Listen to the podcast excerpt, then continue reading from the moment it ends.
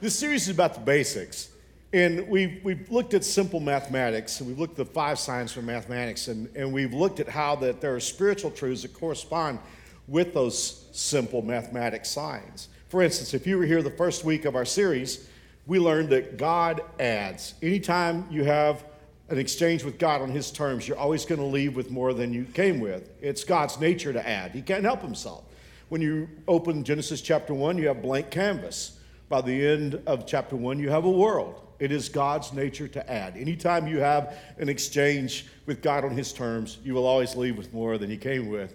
And what a week to celebrate that. As I shared with you several times in the series, not definitely to be sacrilegious, but it is interesting that Jesus died on a plus sign. It's as if God wanted the world to know for all time, He adds. In week two, you remember the old line from The Godfather it's not business, it's, it's not personal, it's just business. But what we learned in week two is it is personal. If you have loss in your life, it's because Satan subtracts. And in that message, we realize that evil is not an impersonal force, it's a person. Not, not a co equal person to God. Satan is not God's counterpart, he's just God's enemy, and he's your enemy. When Jesus described him in John chapter 10, in the 10th verse, he called him the thief. And he said, The thief comes to steal, kill, and destroy. And it's certainly true in your life and my life. Satan wants to take from you. It's interesting to me, ironic, that Satan always comes with a plus sign. He always comes in temptation promising you to give you something, but he's a scam artist and he always takes. In the third week, I preached my favorite sermon in this series, and it is simply this. Anytime you take something that you seem to own and you give it to God, he, you have the opportunity to grow by multiplication. He multiplies it. And as we saw in that service, he not only is able to multiply quantity, well, that's something that we like. If we give something to God, He gives back more to us, like He did with the kid with the sack lunch of five loaves and two fish, and He fed 20,000 people, and there were 12 baskets of leftover. That's quantity multiplication. We like it. But I promise you, when I walk away from this series, as I think about it in years to come, God willing, my favorite point of the whole series is going to be from multiplication that God cannot just multiply quantity, he can also multiply quality. He can turn water to wine. He can change something from, from one essence to another essence. And I need that in my life. I mean, how many here today need God to turn water to wine in your marriage or in your relationship with your kids? And where I need it the most, I need God to turn water to wine in my life. I, I want Mark to be a different person. I always pray, pray to God a prayer that goes something like this Dear God, I'd like to grow up before I die. And so, you know, I, I, need God to help to change me. And so I keep thinking about, well, you know, I need to put myself in his hands completely. And if I do that, he can't just, he doesn't just multiply quantity, he can multiply quality. And then last week, oh, what a quirky message. We had the division sign, and we understood that division, God gave us division, so that we can organize life and make it functional, so that we would not treat the, treat the most precious commodities of life, such as time, resources, talent, focus, treat them like lump sums. Because we saw last weekend, if we treat God's most precious commodities in our life like lump sums, we'll waste and we'll run out and not see it coming. But as soon as I put the mathematics sign up today, you're going to know what the talk is about. The moment I put up the equal sign, you're going to know this is about relationships. This is about other human beings and the knowledge that all of us are equal. And that's what the Bible does say in the book of Acts, chapter 10, verse 34. It's just one of the many verses that communicates this thought. The Bible says God plays no favorites. It makes no difference who you are or where you're from. If you want God and are ready to do as He says, the door is open. So I love that. It, it makes no difference to God who you are, where you're from, how much money you make, what your background is, how you grew up what race you are, what socioeconomic status that you particular hold, particularly hold. God, God plays no favorites. And then in Romans chapter 2, verse 11, just a simple statement God treats everyone the same.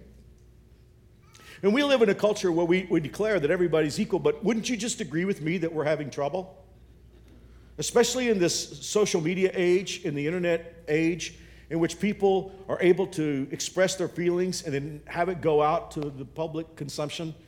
Wouldn't you agree with me that there's some ugliness in our culture that makes us question whether or not we truly believe all people are equal? I, hate, I, I love the Little League World Series last year. I had a great time watching it. How many of you, like me, watched Mo'ne Davis pitch? the little girl, the little 13 year old girl from, from Philadelphia.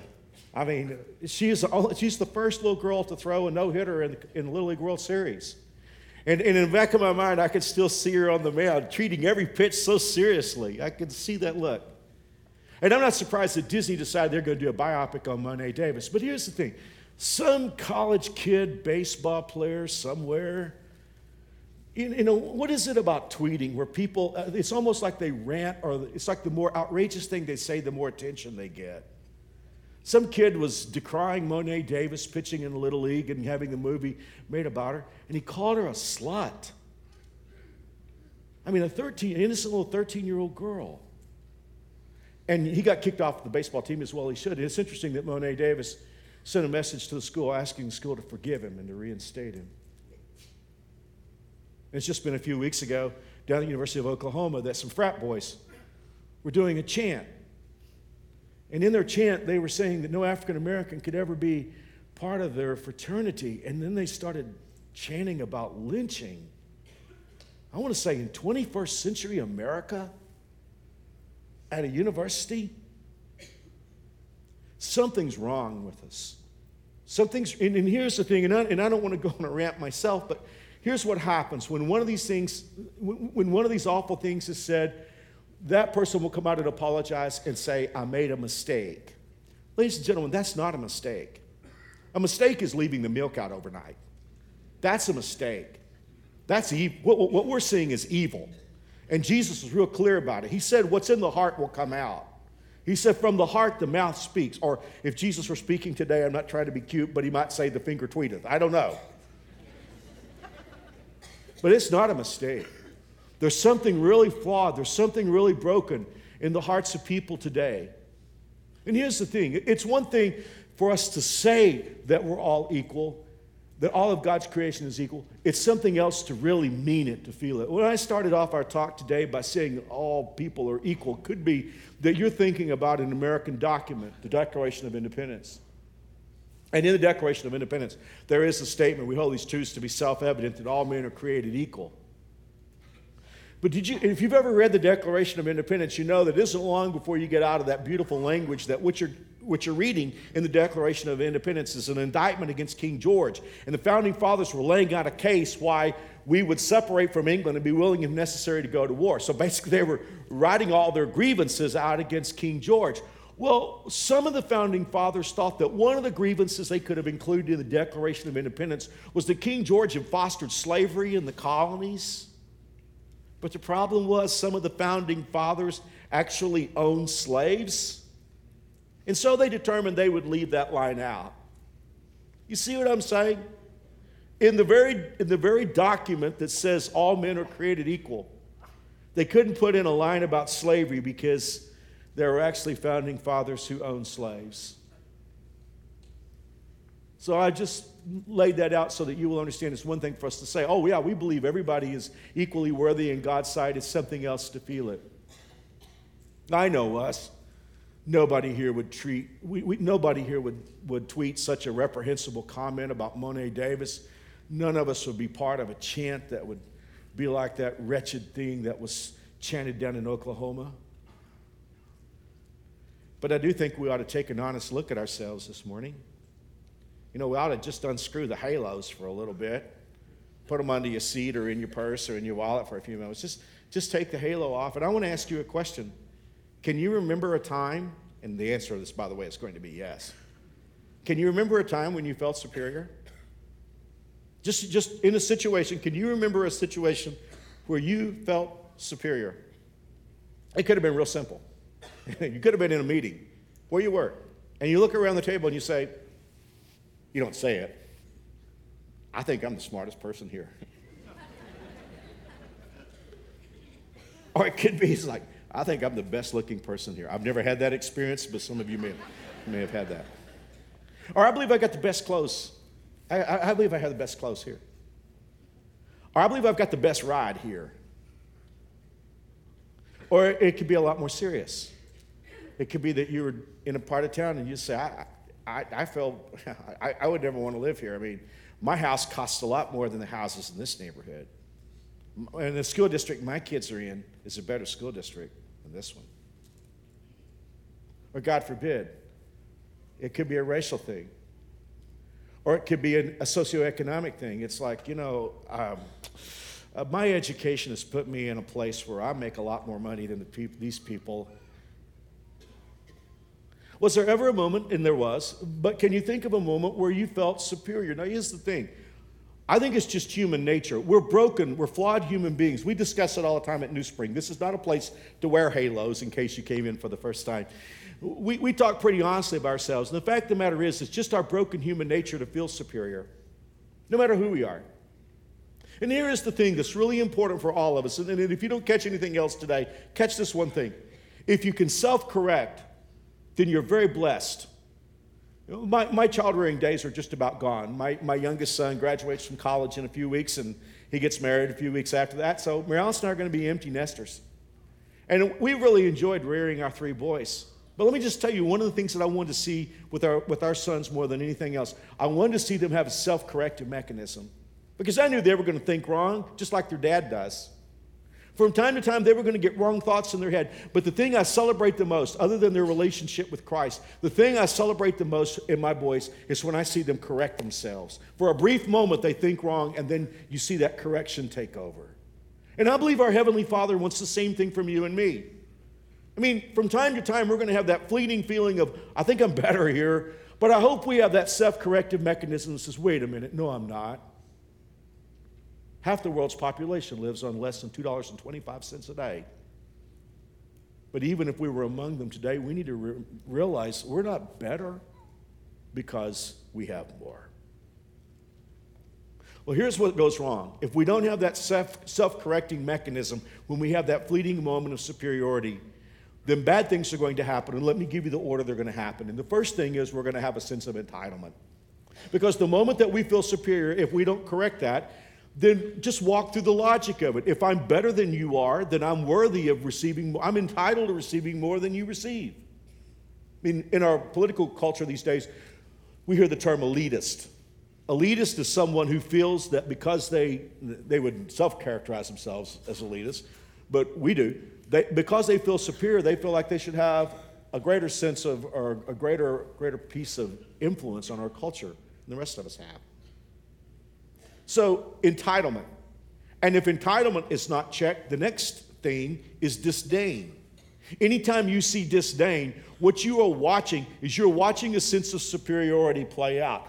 The person felt superior, the person felt entitled, and now that they feel entitled, they feel disdain. Here's the thing if you see bullying take place, you're seeing somebody who feels superior, entitled, and now, you know, they disdain, and bad things will happen. If you see a man abusing a woman, he feels superior, he feels entitled, disdain, and then bad things happen. Even, I mean, even all the way to genocide. If you ever wonder where genocide comes from, I mean, if you look back in the 20th century and look at Adolf Hitler and his feeling that the Aryan race was more valuable than everyone else, well, then you have entitlement, and you have disdain, and eventually genocide. Well, we need to have a talk. I really believe we need to have a talk about this, this equality thing. But where do we have that talk? You know, recently the, the, the CEO of Starbucks had this brilliant idea. The brilliant idea is that the baristas are going to engage customers at Starbucks in a discussion about race in America. It's called Race Together. But he quickly abandoned it. And I had to be in Texas last week, and I saw why. Uh, Starbucks is great as long as you don't mind $5 a cup coffee. And, and uh, Mary Alice was asked, she, she wanted to stop by Starbucks. And so I went in, and, and when I was at the Starbucks, there was a long queue of cars in the drive through. And then I walked in, and there were a lot of people standing in line. And it hit me why it was a bad idea to discuss anything of great importance at Starbucks because everybody wants to get their cup of coffee and leave. But I'm not sure Starbucks is the place to have that discussion anyway. Because if you want to ask the question about people being equal, then you have to ask it under an umbrella of moral authority. And I'm not sure that Starbucks has an umbrella of moral authority. Let me go a step further. If you take God out of the equation, I think you'd have a real hard time making a case that all people are equal. You know, when our founding fathers wrote the Declaration of Independence, you remember what they wrote? They said, We hold these truths to be self evident that all men are created equal and that they are endowed by their Creator with inalienable rights such as life, liberty, and the pursuit of happiness. They, they looked at it as though the equality came from God, and because of our Creator, we have these rights based on this God ordained equality. Fact of the matter is, if you back God out of the equation and all you go on is just the evidence that we can see, I really think we can make a pretty compelling case that we're not all equal. We don't have equal intelligence, we don't have equal attractiveness, we don't have, you know, we're not all equally strong. We have different fingerprints, we have DNA that's different, we're different genders, we're different races, we're different sizes and shapes. Oh, if, if, if God is not part of the discussion, on what would you base the premise that all people are equal?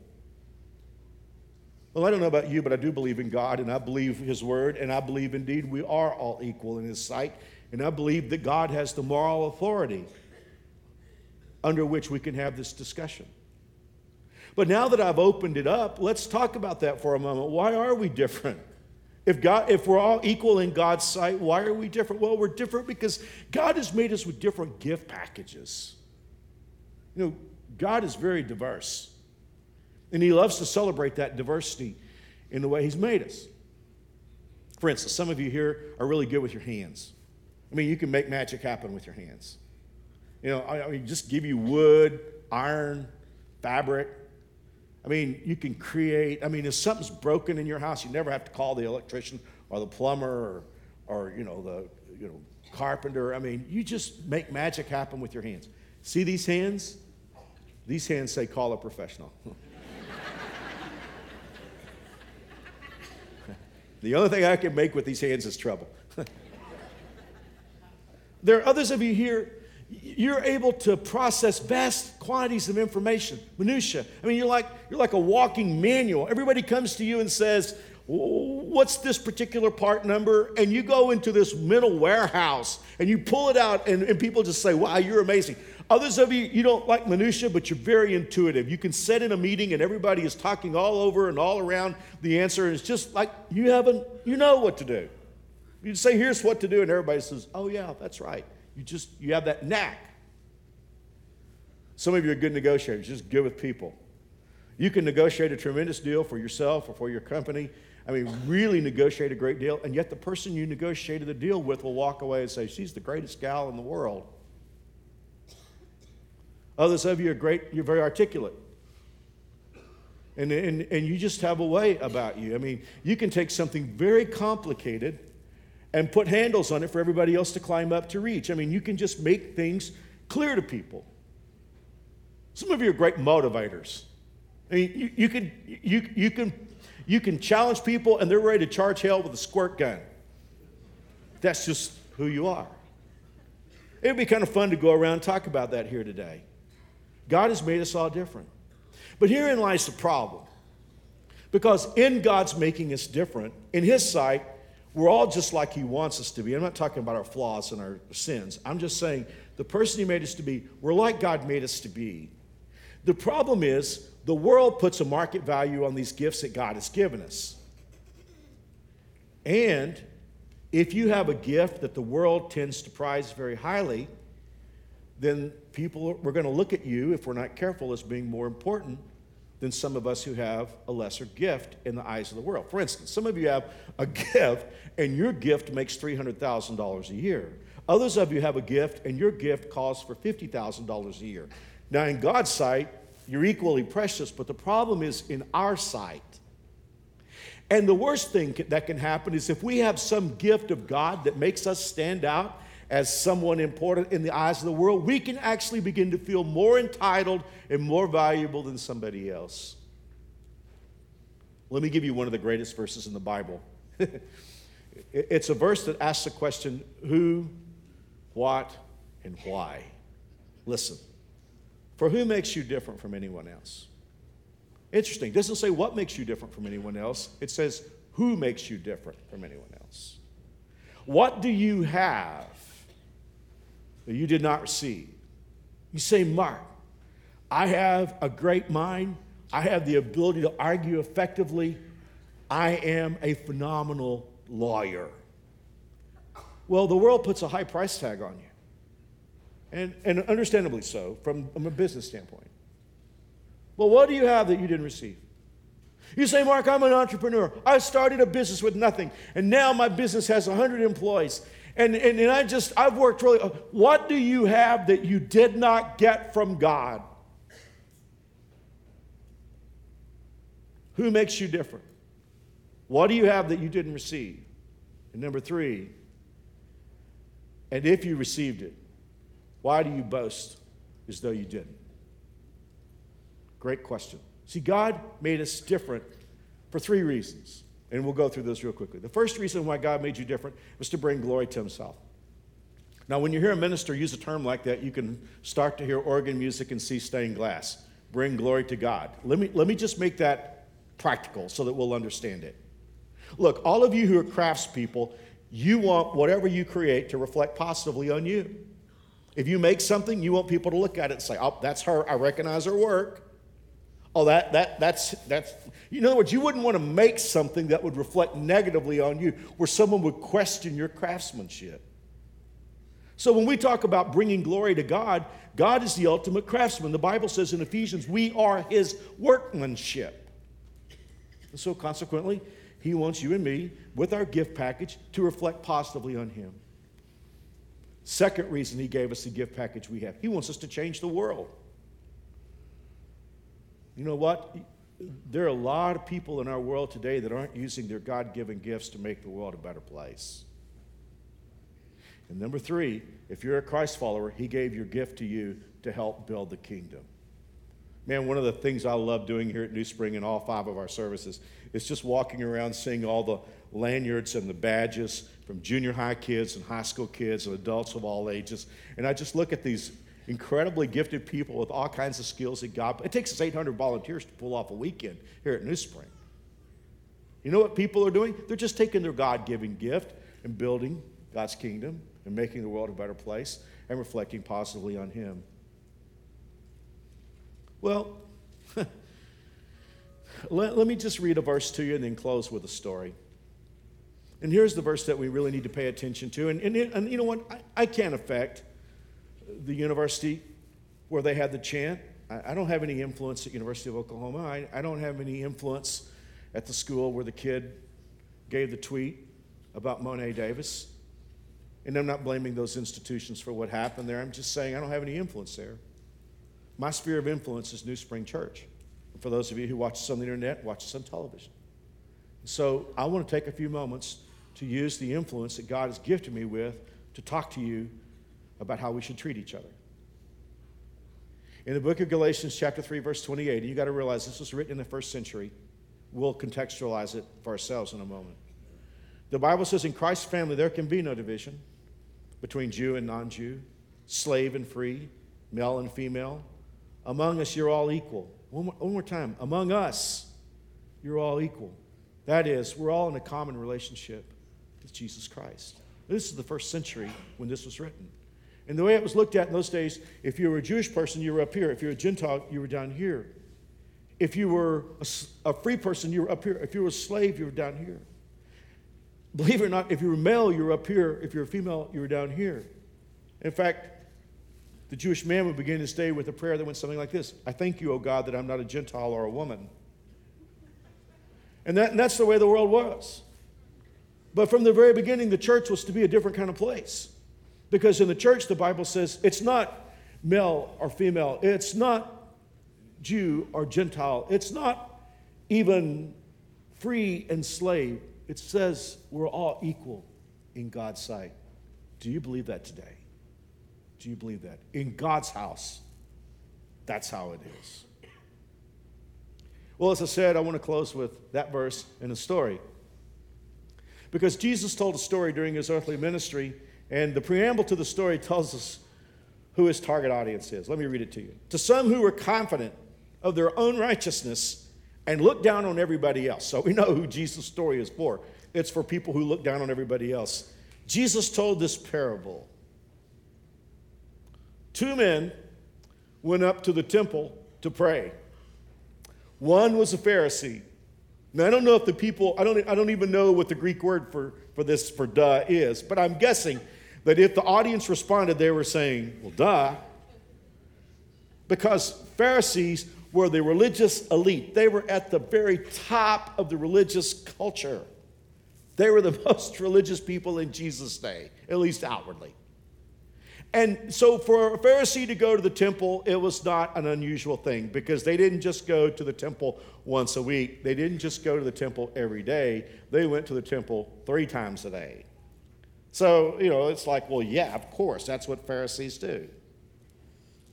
Just so that you'll know a little bit about Pharisees and have a little background for why they would have been at the very top of the social strata, religiously speaking. the very word Pharisee means separate. They felt that they were so much better than everybody else, they were separate. And uh, too much information, probably, but the, a Pharisee would have to confess in the presence of three other Pharisees two things. Number one, that he tithed on everything he had. And that, that means not just his money, but his possessions. And even, it even got down to their spices. I mean, they were very careful to make sure they gave God a tenth of their salt and their black pepper and cumin and the thing about it was, when he confessed that, he had to confess that not only had he tithed on everything, he did not associate with anybody who hadn't tithed on everything. So a Pharisee could never go to dinner with a non Pharisee because, after all, they might not have given a tenth of their sage to God. The second thing that a Pharisee had to confess was that he was completely free from any impurity. Now, we're not talking about moral impurity. This is one of the things that Jesus got off on quite a bit during his ministry. These people were really, they were really outwardly, you know, they were outwardly careful about the ceremonial cleanness. Some of you who love to study the Bible remember that the Pharisees would often rip Jesus and his disciples about not washing their hands before they ate. It was not a hygiene matter. The Pharisees went through this ritual before they, they would eat very publicly. They would take about two eggshells of water. They would hold their hands up like this. They would pour water over the tips of their fingers, let it run down to their elbow, and then they would put their hands down like this and let the water run back to their fingertips. Killed absolutely no germs. It was very impressive.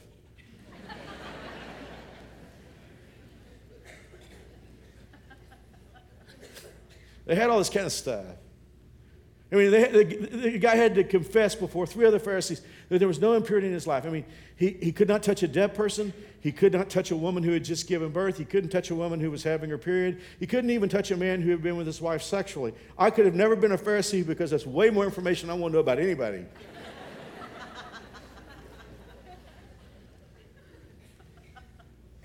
so Jesus said to people who felt superior, two people go down to the temple, temple to pray. One was a Pharisee. The other a tax man. Now you got to, I grew up with the King James Version of the Bible. I slipped last night and called him a publican. That's what. That's what the King James called it. The audience thought I said Republican. I didn't say that. the other's a tax man. Now, why is that a bad thing? If you work for the IRS, I'm not ripping you here today. I, I just want you to understand something historically. And I, am sure I've told you this before, but, but in case I haven't done it for a while, let me tell you this. In the Jewish culture, the lowest thing you could be was a tax collector. Rome ruled the world at that point, and they just wanted to get their taxes. And Rome, Rome, had the brilliant idea that maybe people wouldn't feel so bad about paying taxes if they could pay it to one of their own countrymen. So Rome trolled for tax collectors of various nationalities. Well, I don't know how that worked in places like Egypt and Syria and you know, Asia Minor. But I can tell you this it was not good in Israel because the, the Jewish people failed to see the benefit in giving taxes to Rome through one of their own people so that no self respecting Jewish person would be a tax collector. And so basically, the only people left to be tax collectors in the Jewish community were just scum, thugs, just the lowest of the low. In fact, Rome really, all, all Rome wanted was their cut. And so notoriously, these guys were thieves. They would skim. And so, for a person to be a tax collector, if God forbid your kid was in prison for murder, you would say to yourself in those days, at least he's not a tax collector. Really, really, that's true. So, Jesus telling his story to people that felt superior. He said, Two guys go to the temple to pray. One is this Pharisee, duh, and the other is a tax collector. Really? To the temple to pray. Now, in Luke chapter 18, verse 11, in Jesus' story, Jesus said the Pharisee posed. Now, that could sound a little bit overly dramatic, but that's a fact. That's exactly what happened. All this took place in the temple at the court of women. And historians would tell us that the Pharisees would get up as close as they could to the actual temple wall, and then because they wanted to make sure that they didn't defile themselves by getting close to anybody else, the Pharisees would say like something like this: "Stand back, everybody! I'm about to pray." So you get the picture in your head? That's what's going on. Jesus' story. Pharisee begin to pray. Let me go back and read the whole thing here.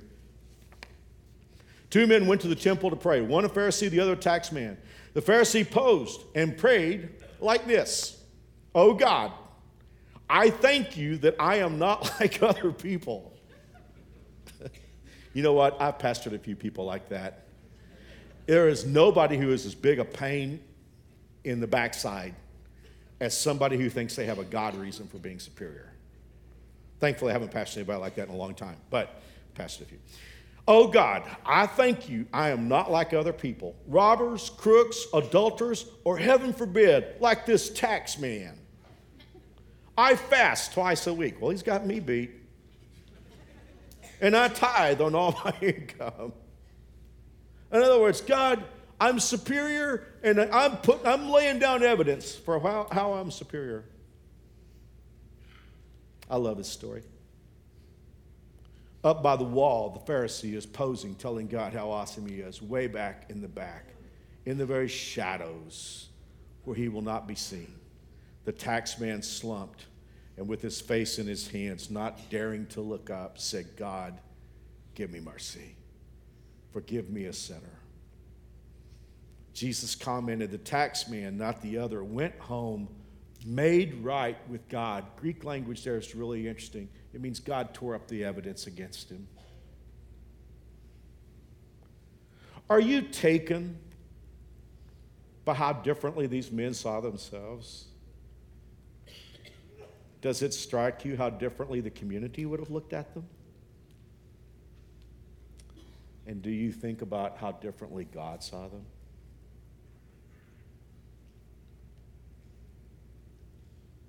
Listen, guys, before we ever feel superior about anybody else, we need to look at five important facts we pick up from the story we just saw. And this is really important because here's the deal a lot of you your struggle is not just feeling superior, your struggle is maybe you feel bad about yourself. Maybe you even hate yourself. It could be that you have a hard time forgiving yourself.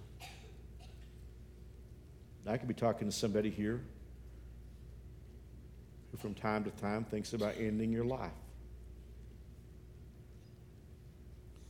Well, wherever you are on that spectrum, between the tax collector and the Pharisee, I want you to think about five things that Jesus teaches us here.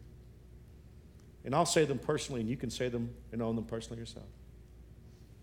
Here's the first one God made me. When God was making his world, he thought the world needed you. Hey, I'm not just blowing sunshine at you. I don't do that. I'm straight. God made And I'm guessing just about everybody here feels pretty quirky sometimes, and you wonder, am I a mistake? You're not a mistake. God made me, He made you. God loves me.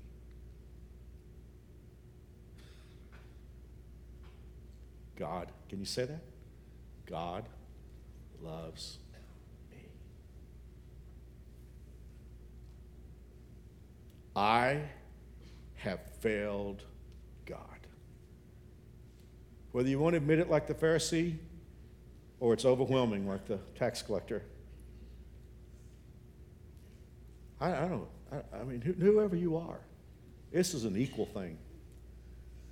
God made me, God loves me. I have failed God.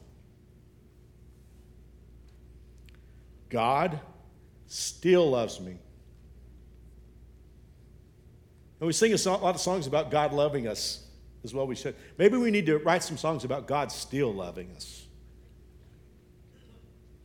Because a lot of us, we get hung up on that third one. And when we think about I felt God, we don't we either we don't want to admit it because we don't know where it would lead us. We don't we, if we ever admit it, we wouldn't know where to go. Or maybe that's all we can think about.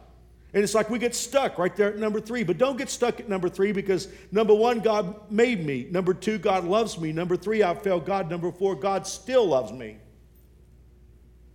Number five, that leaves me with a choice. See, the two men in our story, they both had a choice to make. And the Pharisee said, I'm superior. I don't need God. I'm better than other people. And the tax collector said, I'm broken. And I need God to give me the worth that I don't feel like I have. Well, I have just a minute or so left in this talk. And as a person who spent his life pretty much in the Bible, if you tell me I, I need to come up with a message on how that we're all equal in God's sight, that's going to be pretty hard because there are a lot of verses in Scripture I can pick. There are a lot of alls and whosoever's in the Bible. Every time you come across a whosoever, that is God saying everybody's equal. I mean, like John 3.16, most well-known verse in the Bible, for God so loved the world that he gave his one and only son, that whosoever, that's the equal sign, whosoever believes in him will not perish, but have everlasting life.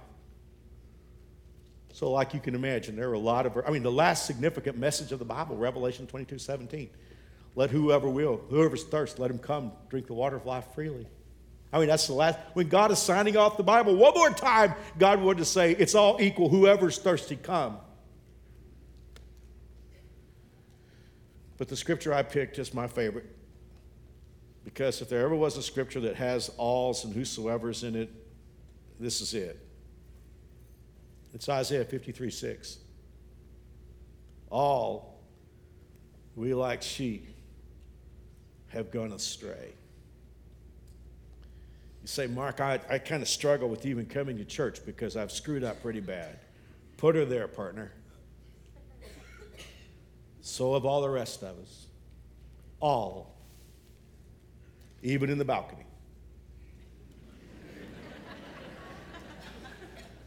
All, even the pastor, especially the pastor, all we like sheep have gone astray. You say, Mark, you just don't understand. I haven't gone, I haven't just gone astray. I'm stubborn. I tend to screw up and lock it in. All we like sheep have gone astray. We have turned everyone to his own way. So if you feel stubborn, put her there. And the Lord has laid on him the iniquity of us all. That is the message of the Bible. And that's why nobody should feel left out and nobody should feel superior. All we like sheep have gone astray. We're all stubborn. We've turned everyone to his own way. And God, this is what we celebrate on Good Friday. God has laid on Jesus the crookedness of us all. I'm a minute into overtime, but some games are won there.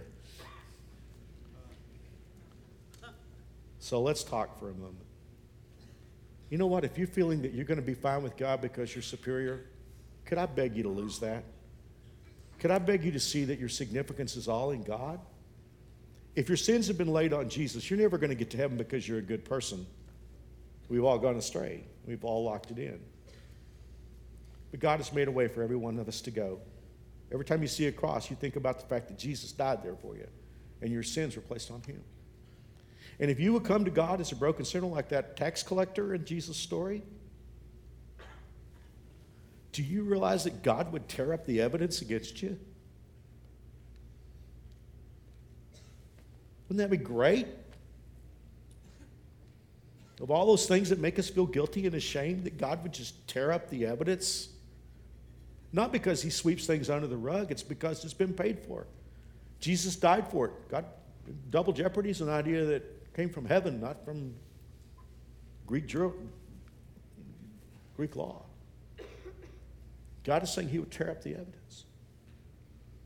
Scripture says, whoever calls on the name of the Lord will be saved. I'm two minutes into overtime right now, but if you give me one more, I want to ask you if you've never invited, I mean, if you, even if you just say, Mark, I'm not sure, well, would you be open to praying with me, to ask for God's forgiveness, to reach out to Him, just like the guy, the tax collector, did at the temple? Let's pray. Would you bow your head with me, please? Everybody pray. You say, Mark, I, have already done this. Well, then pray for those who are about to. I'm going to pray a prayer. You can repeat it after me. It's not the words that matter, it's what you mean in your heart. So I'm going to pray it slowly so you can think about it and decide whether or not you want to say this to God. Dear God, I believe you made me. And I believe you love me. But I have sinned against you. I have stubbornly gone my own way.